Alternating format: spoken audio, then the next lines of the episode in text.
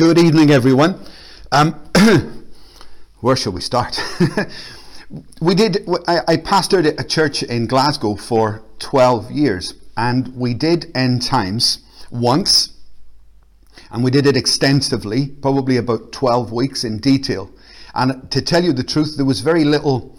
There was very little change in the lives of the people. There was a lot of knowledge gained, but I don't know if God's that impressed with that. I'll never forget that. And I did it again, same series actually, about three years later. Some changes, but there was not a lot of change in the people.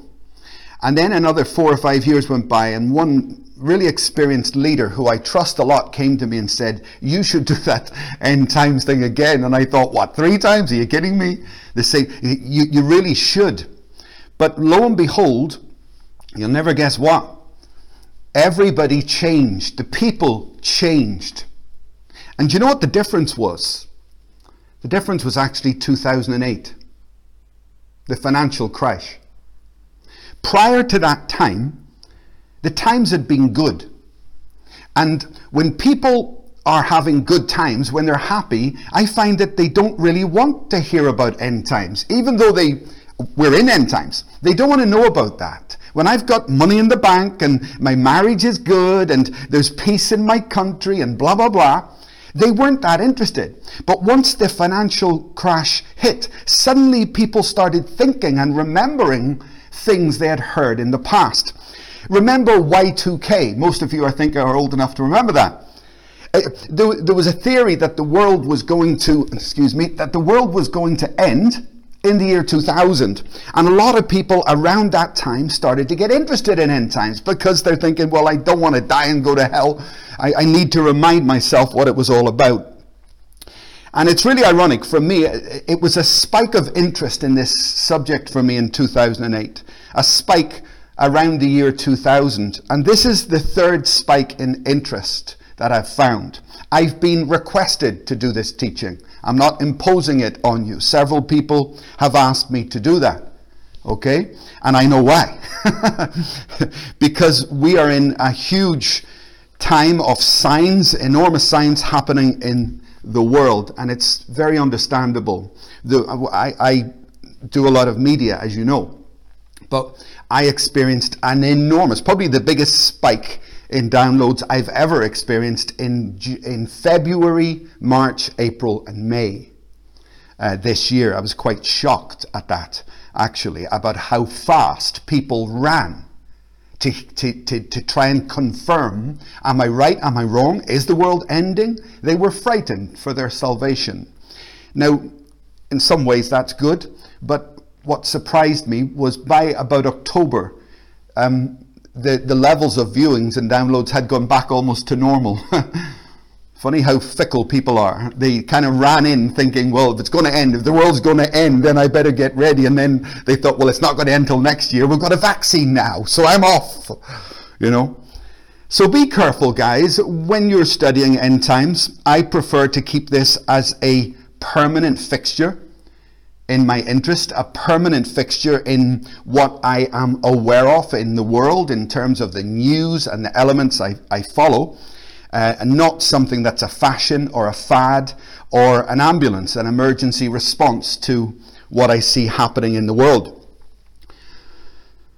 So, where do you begin with end times? I, I, I have a very, a very strong opinion on this uh, from experience because, like many people, I was getting nowhere with the topic uh, until I could see the big picture.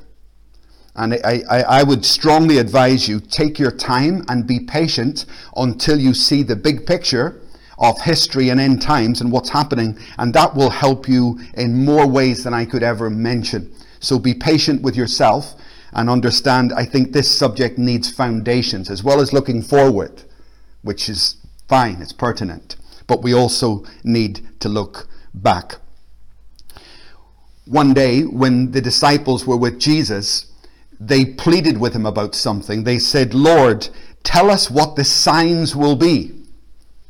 Tell us what's going to happen in and around the last days. Tell us what the signs will be. Tell us what's going to happen. And in some ways, some of the members in LFC have been saying to me, Tell us what you think of these signs. I've had, what, few text messages today just on that point. What do you think these signs mean? What is happening in the world? Please guide me and help me. So, for about three years, I used to drive from Glasgow to London and from London to Glasgow. And when you leave London, you don't see a sign for Glasgow. You don't even see a sign for Scotland, actually. When you leave London, all you see is a very general sign north. You're going north. And you get on the M6 after a while, and you can put your car in cruise control. There's no rush, is there? I mean, going a long way, so don't panic. Huh? So you put your car in cruise control, you just chill. If you want to pull over and go somewhere, you might pull over in a town on the way up, stop at a service station, etc., etc because there's no rush. This is a long journey, there's no emergency. And the situation remains that, like that for miles and miles and miles and miles. And then all of a sudden, you see a sign saying Scotland. And then I know I'm closer than I was. I know that something's behind me and something, something's changed here. And very quickly, actually, once you get beyond Preston and you start heading towards Carlisle, you very quickly come up to a fork in the road, a decision you have to make. Right? Are, are, are, you going here? Are you going there? Are you going to the north of England? Or are you still going to go to Scotland? Where are you going? And the signs become, they start to increase. And the signs start to put more and more decisions upon me. Where's your destiny? What's your decision? Make your choice. And then as you get into Glasgow City, you can forget cruise control because it's behind you now. Now the changes are very quick. Now I'm turning left, turning right. And I've got to keep my eye on the road or I'm going to get very lost very quickly. And that is a really good picture of the history of the church, of, of time, and how the church can be lulled into cruise control and forget that the signs are so big that the situation is so clear. I tell you, no one will ever say to God, You didn't give me a sign. you won't say that. We have had the biggest signs you could ever dream of. There's going to be signs in the sky, signs in the sun and the moon and the stars. What else do you want? The signs are immense before us. But if you don't watch the signs and you don't make your choices appropriately, those bad choices, you know what happens? You end up in the wrong place. You took the wrong exit. You didn't heed the sign. And motorways are terrible for doing that. And once you take an exit that you shouldn't have taken because you weren't paying attention, you end up in the wrong place. And then you end up with wasted time, wasted years, and you have to try and figure out your way back. And of course, some people never come back. Some people get lost. And I don't mean geographically. So, are, are there signs? Yeah, there's enormous signs. The Apostle Paul said, Watch out for this because it will be like childbirth. You know, a woman has her first trimester, second trimester, third trimester. They're not the same. The journey is not the same. The signs begin to change and they become very clear. And as in that first trimester is completely different from the third trimester.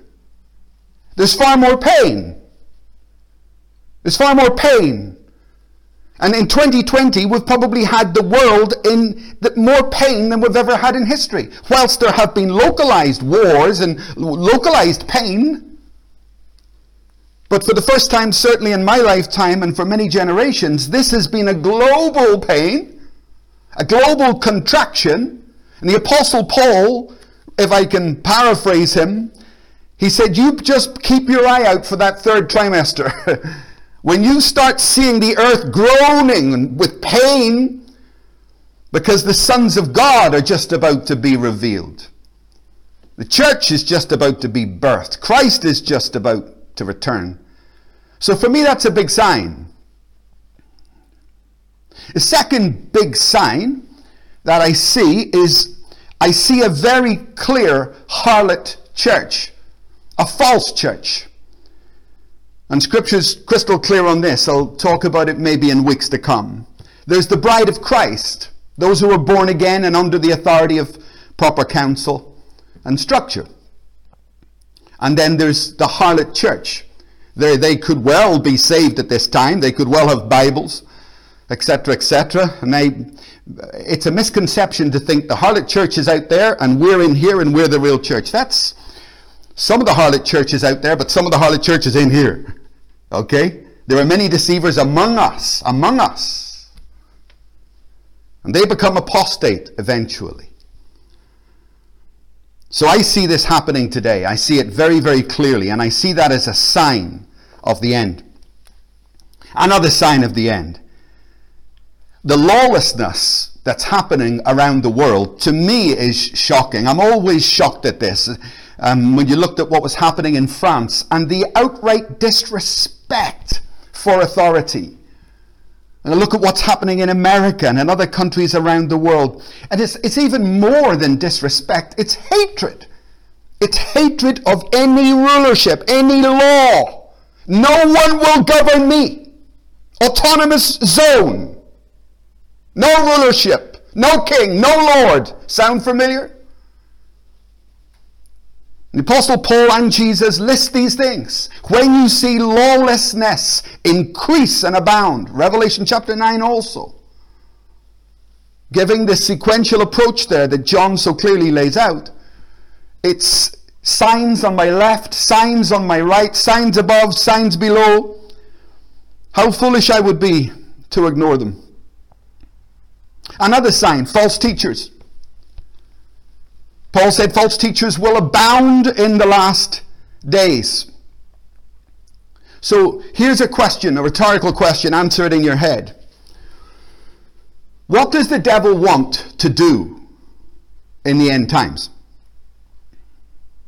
What does the devil want to do in the end times? You know what he wants to do? He wants to teach.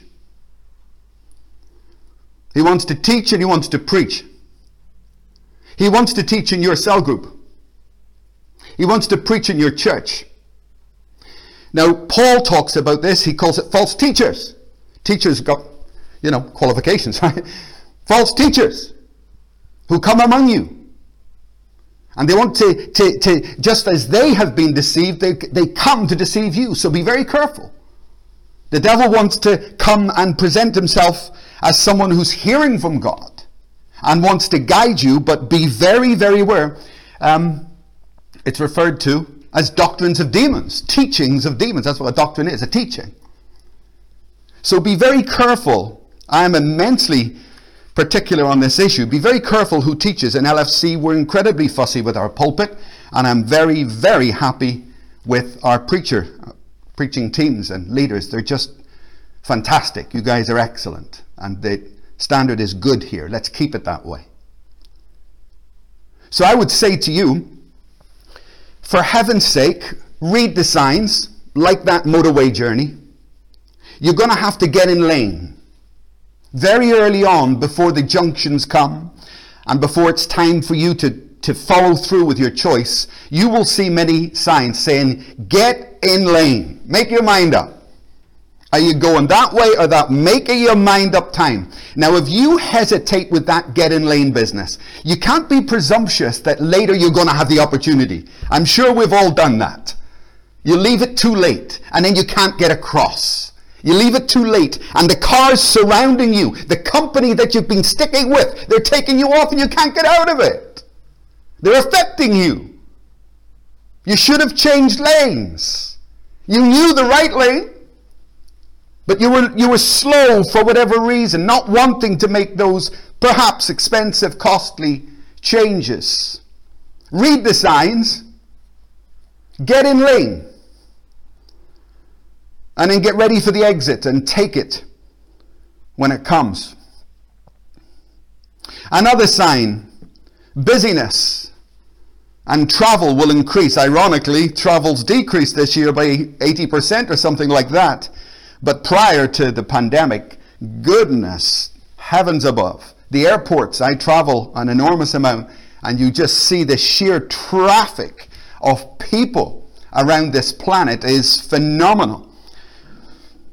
Daniel warned us, you will know it's the end because busyness is just, people are just going to be rushed off their feet with busyness and knowledge is going to be bursting. Such knowledge in the world, and that's completely true. And last sign, just by way of introduction, so we get some context the name of Jesus being extremely contested in our whatever, in our schools, our hospitals, our churches, on media.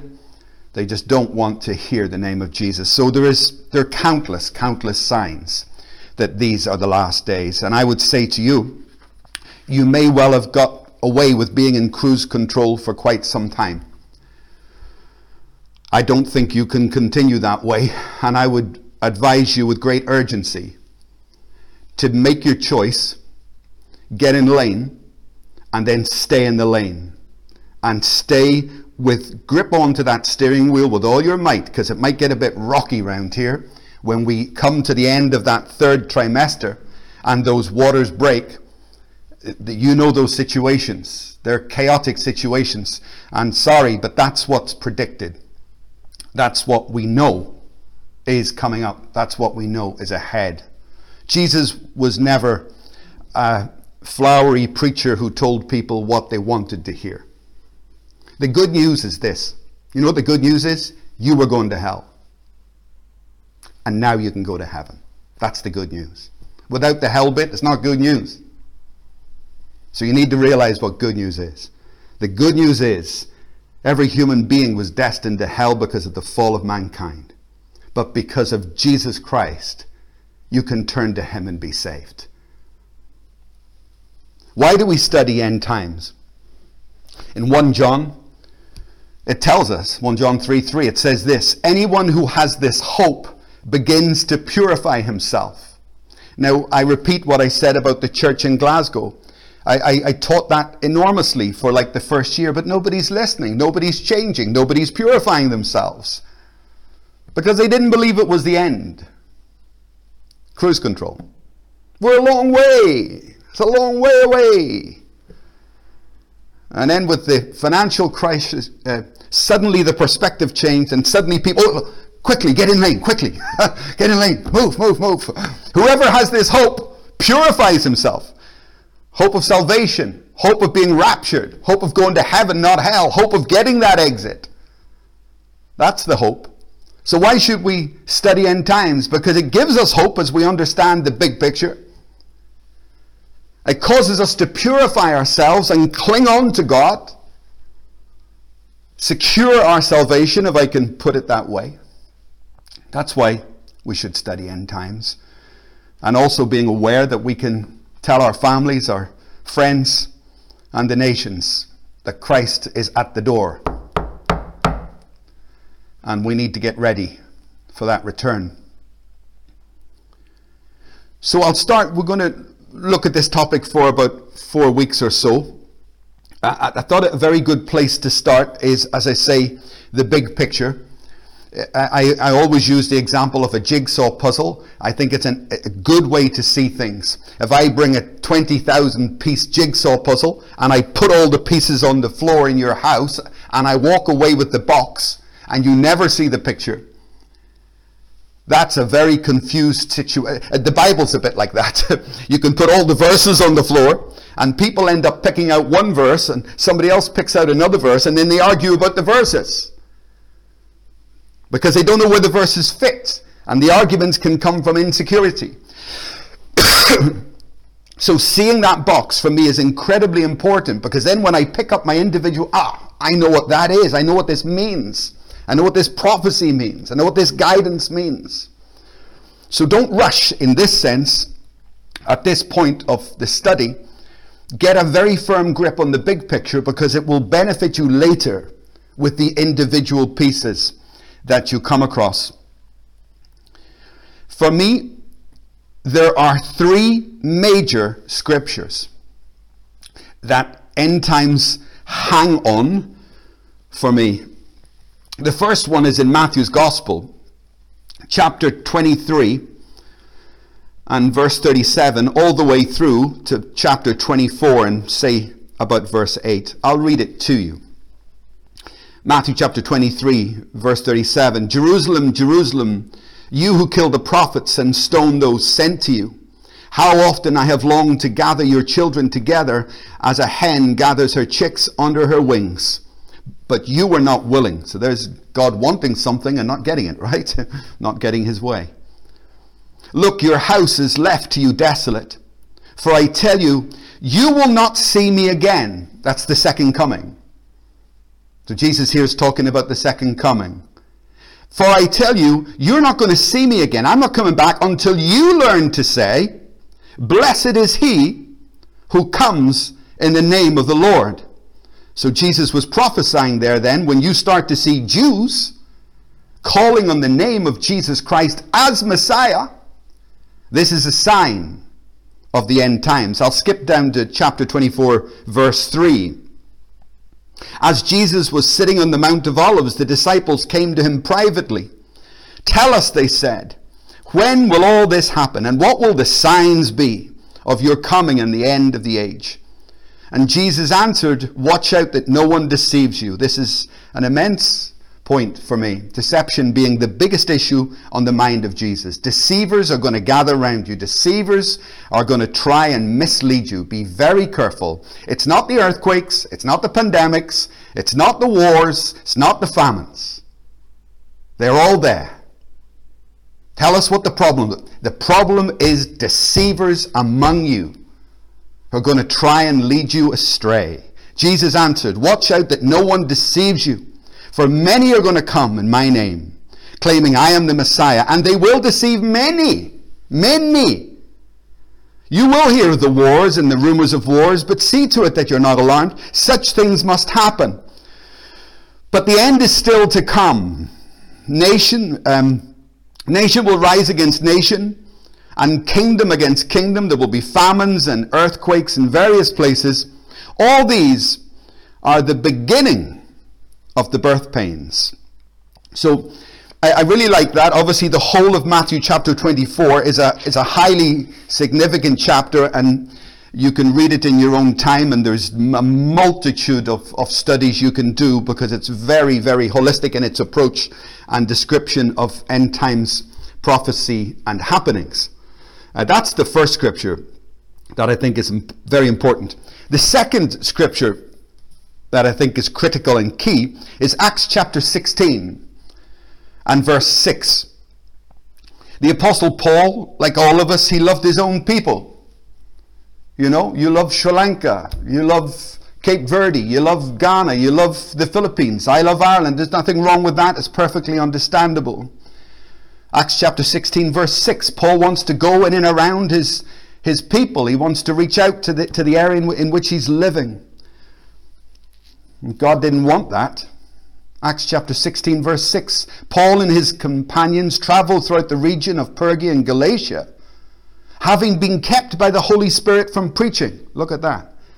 The word of God in the province of Asia. When they came to the border of Mysia, they tried to enter Bithynia, but the Spirit of Jesus would not let them. So they passed by Mysia and they went down to Troas. And during the night, Paul had a vision of a man of Europe, Macedonia, standing and begging him, Come over to Macedonia and help us. And after Paul had seen the vision, we got ready at once to leave for Macedonia, concluding that God had called us to preach the gospel to them. I don't know if you've been to Istanbul. I, I spent a month there once, and dr- dr- straight through the middle of the city is a massive river called the Bosphorus, very famous river. And on one side of that river is Asia, and on the other side of that river is Europe. And Istanbul considers itself to be the crossroads of the world. And here, very, very close to this place, we see Paul. Un- until this point, the gospel has largely been an Asian thing, a Jewish thing in and around this region. But God was making a massive change, a huge change. So he speaks to Paul in Asia, and he even shows him in the distance, you see Europe on the far side, that's where you're going. Enough. And in some ways, it's the prophetic plan, but in some ways, it's also judgment of the crucifixion of Christ, and in some to large part, the rejection of the gospel that took place within Israel and the surrounding countries and peoples of that time. They rejected, okay, take it elsewhere. Like the banquet. I put a huge banquet on. If they don't want it, go and bring them in from the highways and the byways. And so God sent Paul, to his surprise, straight in to Europe. And this was the beginning of the gospel going west. And what a beginning it was. If you go west, as Paul did, he very quickly ended up in Rome. And we and, and the, the, the story initially is a very bloody story of immense persecution and martyrdom for many, where people were the, the cruelties done are unspeakable. However, the outcome was the Roman Catholic Church, and indeed many, many millions of people got saved across Europe over those years. So Paul's initial uh, impact was very, very painful for Christians, but in the end, it was incredibly effective. If you remember in the Old Testament, when the Jews had the Ark of the Covenant, they were the superpower. No one could defeat them. They were undefeatable. As long as they had the Ark, they couldn't be touched. Powerful. And if anybody tried to take it off them, those people would get in trouble. They had to give it back, take it away. This belongs to God's people and God's people only. But that very, the presence of the ark caused them to be the superpower.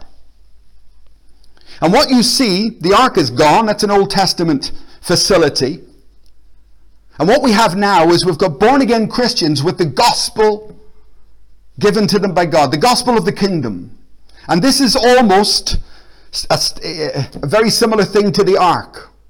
And when Israel had that, they were, no one could defeat them. How amazing. And when Paul moved with that gospel, wherever he moved, wherever the gospel landed, those nations became phenomenally, actually, the superpower on the face of the earth. And the first one was the Roman Empire. Uh, in one sense, we can be very critical of Europe because they martyred Peter and Paul, but I wouldn't be so critical. I would be very complimentary, to be honest, in retrospect, because the Europeans absolutely embraced Christianity. They embraced it, they embraced it wholeheartedly. There's a thing called Christendom. Christendom means the combination of church and state. When the government of a country combines itself with the church, with Christianity. That's called Christendom.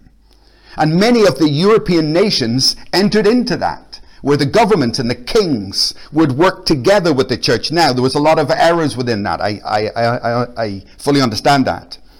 But nonetheless, Europe completely embraced this, and the Roman Empire and many other, many empires rose up across Europe because the gospel was there. The gospel was there. I think of Reinhard Bonnke in my head right now. what a powerful man! And what, what, was, what was the seat of that power? Because he was preaching the gospel. He was preaching the gospel. And when you're preaching the gospel, devils flee. Mountains are flattened. That's what history teaches us. And when the gospel ri- uh, arrived into Rome, Europe just embraced it. And Europe became a powerhouse for missions. Now, unfortunately, the creation of the Roman Catholic Church had two phases. There was an emperor called Constantine who apparently got saved. I don't know. You don't know. We don't know that. But anyway, he gave great liberty to Christianity. And however, he did bring in to Christianity many pagan traditions, many pagan feasts and festivals and all that. We ended up with Christmas trees, Easter's, priests, and all sorts of stuff. So it was a good legacy, but also a bastardized legacy to a great degree, because paganism and Christianity combined uh, to form the Catholic Church. A pope called Gregory the Great followed Constantine a couple of hundred years later, and he formalized a lot of that into what we now know as the Roman Catholic Church. And it's important you see, to see the big picture, it's important you understand that that was not a pure version of Christianity. The Roman Catholic Church's version of Christianity was for me, and I say this humbly and I say it with respect for Catholics. I'm not shooting anybody here. Um, but it was severely compromised with other faiths and paganism. And what this did is it caused the ark, as it were, the gospel to move for the, for the second time. First with Israel, second with Rome. The third move came, and that was the evangelicals, the emergence of those who wanted to go back to basics. Why are we following the traditions of Rome? I'm not Italian. Hello. Why are we following the traditions of, of, of, a, of a pope? Shouldn't we be following the Bible?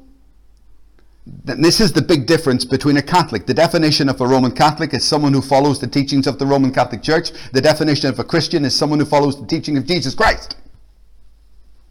So these are very different things. Don't get confused. They have the same foundation. We don't have the same foundation. And so many people rose up against that. And the, the, the gospel continued to move ever further west, just as God had said to Paul. And we began to see the emergence of many people protesting, protesters, Protestants. And the most eminent of those was Martin Luther, who was a Catholic. But Luther began to see the corruption, uh, the sheer debauchery within the Catholic Church, the indulgences and all the things that happened at that time and still do today in some countries. And so the protesters, the Protestants, which are your forefathers, They began to pull away from the Catholic Church. Many people were martyred at this time. But in this time, the ark, the gospel, once again began to move ever further west. And we had the birth of the Baptists, the Anabaptists, the, the Huguenots, the Puritans, Luther, Calvin, all of those people in and around this time. And also great revivals, great, great revivals taking place. But isn't it sad that the gospel was almost kicked out of Asia? then kicked out of Central Europe, then kicked out of Western Europe. And when you're kicked out of mainland Western Europe, where are you going to go? United Kingdom. That's right. and so Britain became the superpower. And Britain became one of the greatest historical custodians of the gospel. I'm not saying that because I'm from Belfast. I'm actually Irish. I consider myself Irish. But I'm just telling the truth historically. Britain were fantastic with the gospel, and that's a statistical fact. They were amazing, really mission minded nation. And the British Empire was underpinned by the gospel in this nation. That's the truth. Once God wanted to get that out and he prospered the nation and he used it to expand the teaching of Christianity all over this world. And then we had the consolidation of many of the big faiths Methodism, Presbyterianism in Scotland, once again the Puritans. However, there were many persecutions of fundamentalists like you and I. There were many persecutions, and again, people did not feel free. So they felt the burden to keep on moving and to find a land where they could express their faith. So they got in a boat called the Mayflower and they sailed from Liverpool, actually, a man called Richard Mather. And they went off to, the, the, the Puritans went off to America to create a society that would be Bible based, a society that would, would, would live under God's rule, even, even you know, God's names on their money, on every dollar bill until recently. In God we trust. And they were the founding fathers of the United States of America. However, I'm a very pro American person. I, have had nothing but good from Americans in my life. I tell you, they've been very kind to me. However, the gospel greatly prospered in America. Who became the superpower? They became the superpower. And they became the superpower once again because they held the gospel and they prospered that gospel all over the world. However, just look at the last 80 years or whatever in America. Look at how Israel has been treated, etc. And you will see how the mighty have fallen. And what we see today is a very, very poor image of what once was in terms of any adherence to faith or adherence to biblical values or doctrines. And so the gospel began to move ever further west, right across America. And I'm 56. So as I have been alive on this earth, imagine that. There's a statement. The gospel has moved out of the States and infiltrated China. We're almost back home, right? We're almost back in Israel. The prophecy's almost over, almost finished. So it, it, moves into China, and I have many friends, personal close friends, who are leaders in the underground church in China. And I can tell you of huge revivals within China. They, they estimate somewhere between 20,000 and 35,000 people a day, a day get saved in the underground church in China. And one friend of mine has thousands and thousands of pastors. So the gospel is very active in the world, and it's still moving. Now, take a look here, guys. Look at this map of the world. So, if I go back to the beginning, here's Israel, and God speaks to Paul in Israel, go west. Now, remember the prophecy. This is important. Matthew's gospel, Jesus begins by telling me, listen, the gospel's going to go around the whole world, and then I'm going to come back. So Paul moves out, moves into Europe. We end up in Rome. We come across to Western Europe. We come into Europe, uh, UK. We go right across the Atlantic. We come into the United States, move across the states through the Bible Belt. Now we come across to China. We end up in Japan, Korea. Biggest churches in the world today are in Korea. Biggest Presbyterian churches in Korea. Biggest Pentecostal churches in Korea biggest Methodist churches in Korea. So this, this, this, powerhouse has moved across. Massive church in China. Myself and Roy Verghese were with the underground church people, leaders for the Middle East. So all the Middle Eastern countries, we traveled to a country, I won't name the group and I won't name the, the, the meeting that we attended for the protection of those leaders. But they were telling us, the leaders, about massive revivals in Iran. In fact, some of the stories were, were wonderful. To, to see thousands and thousands of people in Saudi Arabia, in Iraq, in Iran, in the Middle East, things you will never see on the television. The gospel that Jesus sent the Apostle Paul out with, promising this is going to go right around the world. And when you see it come back to Israel, you will know that the end is near. Now, I don't know if, if, if, if we need a bigger sign. Take a look at this. This little hand is Israel. And this big hand is Jesus Christ. The first people that Jesus came to were the Jews. The first shall be last, and the last shall be first. And Jesus came first to his own, but his own did not receive him. And so he sent Paul with the gospel into Rome, across Germany and Geneva, with your Luthers and your Calvins, through to the UK, across America, right across China, into Korea, through the Middle East. And guess where we are now? We're just right back in Israel. And this, uh, who was it? Peter Tsukahira from, from Japan. He wrote a book called God's Tsunami. And that is a brilliant way of describing it because it is a tsunami. As the, because the tsunami pulls out the tide and then it rushes it back in into the same place. The last shall be first and the first shall be last. The first people to receive this gospel were indeed the people of Israel. And the last people to receive this gospel are indeed the people of Israel. And the gospel is right back where it started. It's ironic in 2002, we saw one of the greatest national uh, disasters in the world, the, the, the tsunami. That was immense. Do you remember that? That was absolutely huge. Two, 250,000 people died.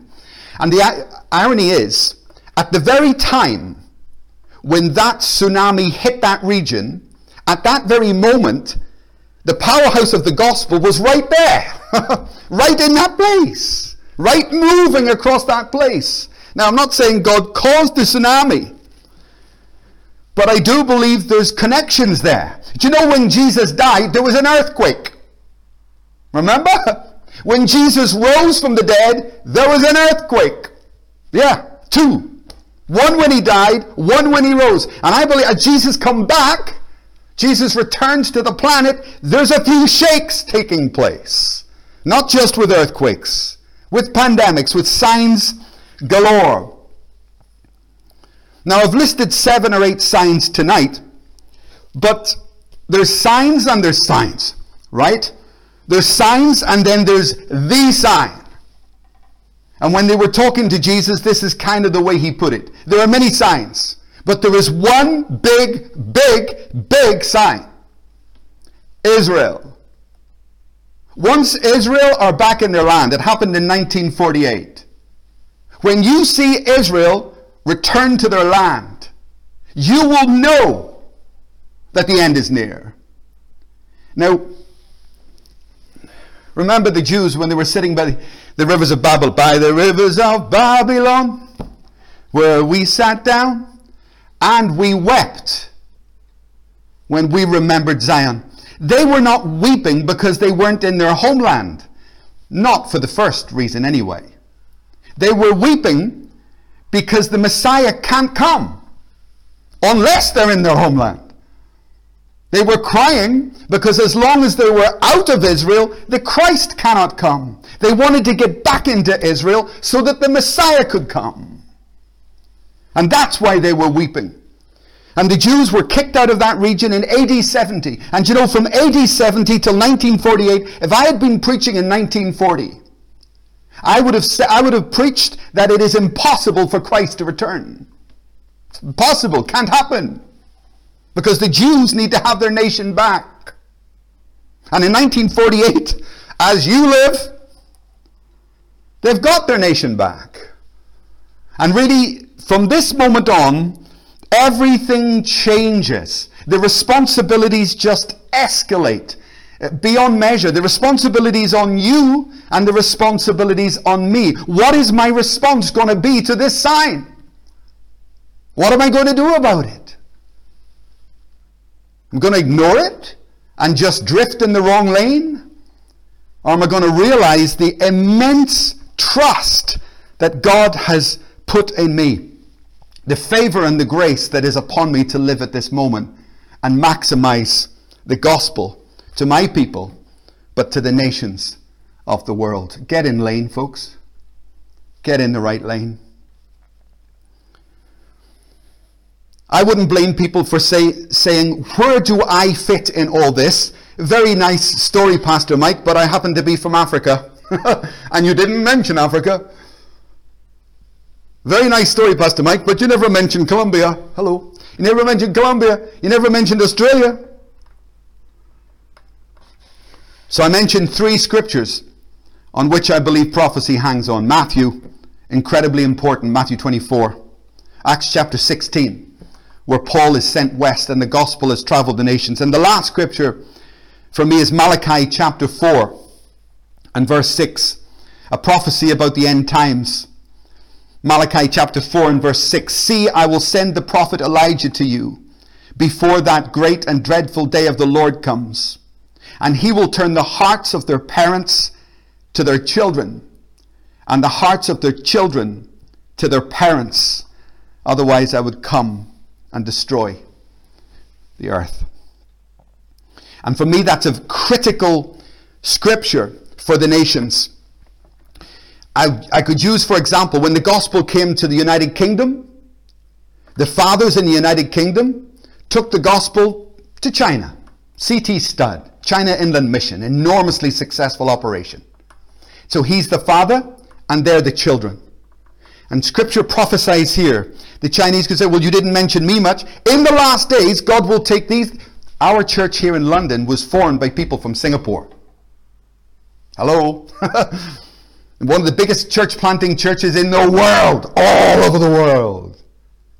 Fulfillment of prophecy, I tell you. In the last days, God will take the seeds that you sowed. I want you to see where you fit. I want you to see how you fit into this. Same thing in Africa. Many, many British missionaries died in Africa. Many. David Livingstone, probably the most famous. They buried his heart. They took his heart out and they buried it in Scotland. You know that? Africa was greatly reached by many nations. But Europeans, particularly, evangelized Africa. And now, in these last days, they, the Europeans were the fathers, these are the children. And in the last days, the prophecy is this I will take the children and I'm going to move them into Europe. I'm going to take the hearts of those children and give them a heart for their father's land. But many can't see it. They can't see where they fit. They can't see what they're supposed to do. I was at a TV meeting in London, a meeting with people with Christian television programs in uh, Park Lane here in London with the Cerullos, you know, Morris Cerullo, David Cerullo. And in the room, there was two white people, everybody else was black.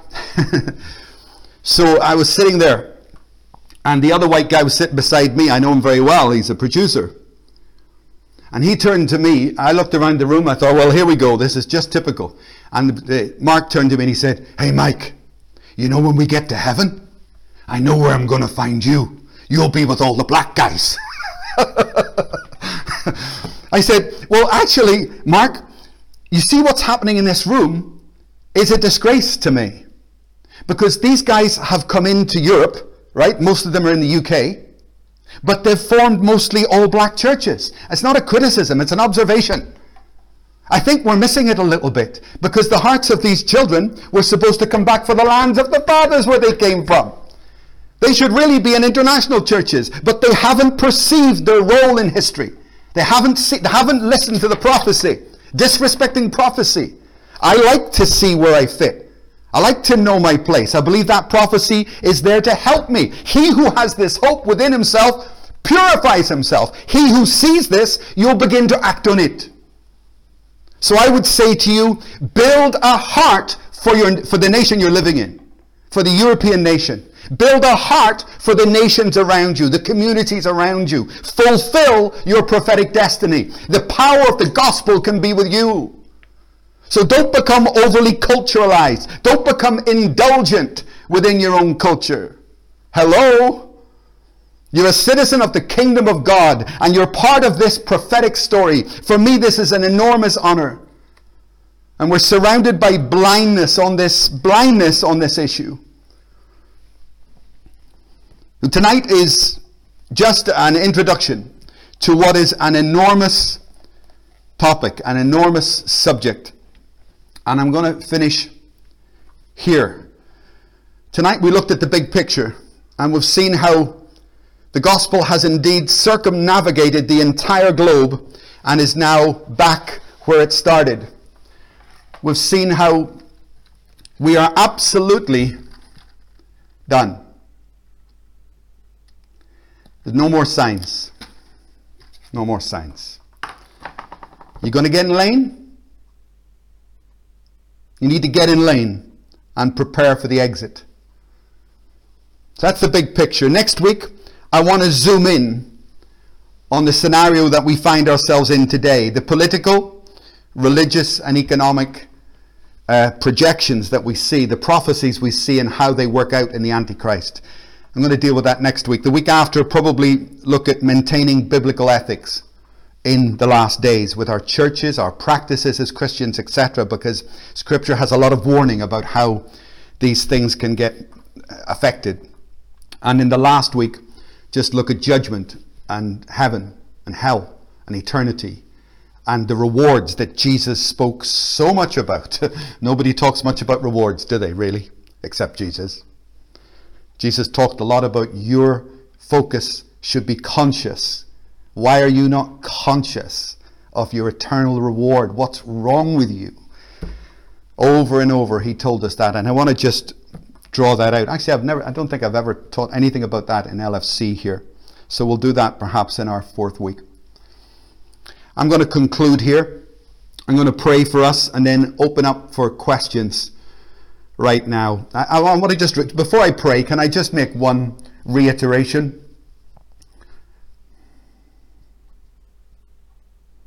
Please don't ask me for knowledge.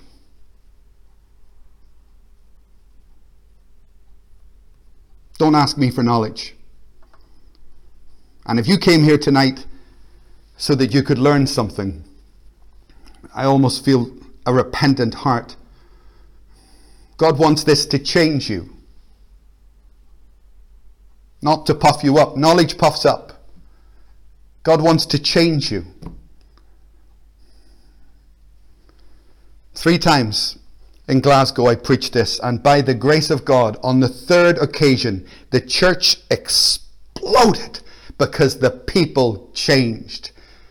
It wasn't just knowledge, it was a transformation and it became radically evangelistic. So please don't just seek knowledge. Knowledge has its place. But change is very important. So, Father, I pray for us as a people that these truths and this awareness would change us profoundly. And like the apostles ran out of that upper room when they knew the power of the Spirit was theirs, the, the ark was theirs, the, the, the gospel was theirs, the power of the gospel was theirs. I pray that same inspirational experience to everybody who hears these words. Change us and help us to change everyone we affect, everyone in our world. Father, thank you for the understandings. But we pray that they will alter us and change our future. Help everybody get in lane tonight. I ask it in Jesus' name. Amen.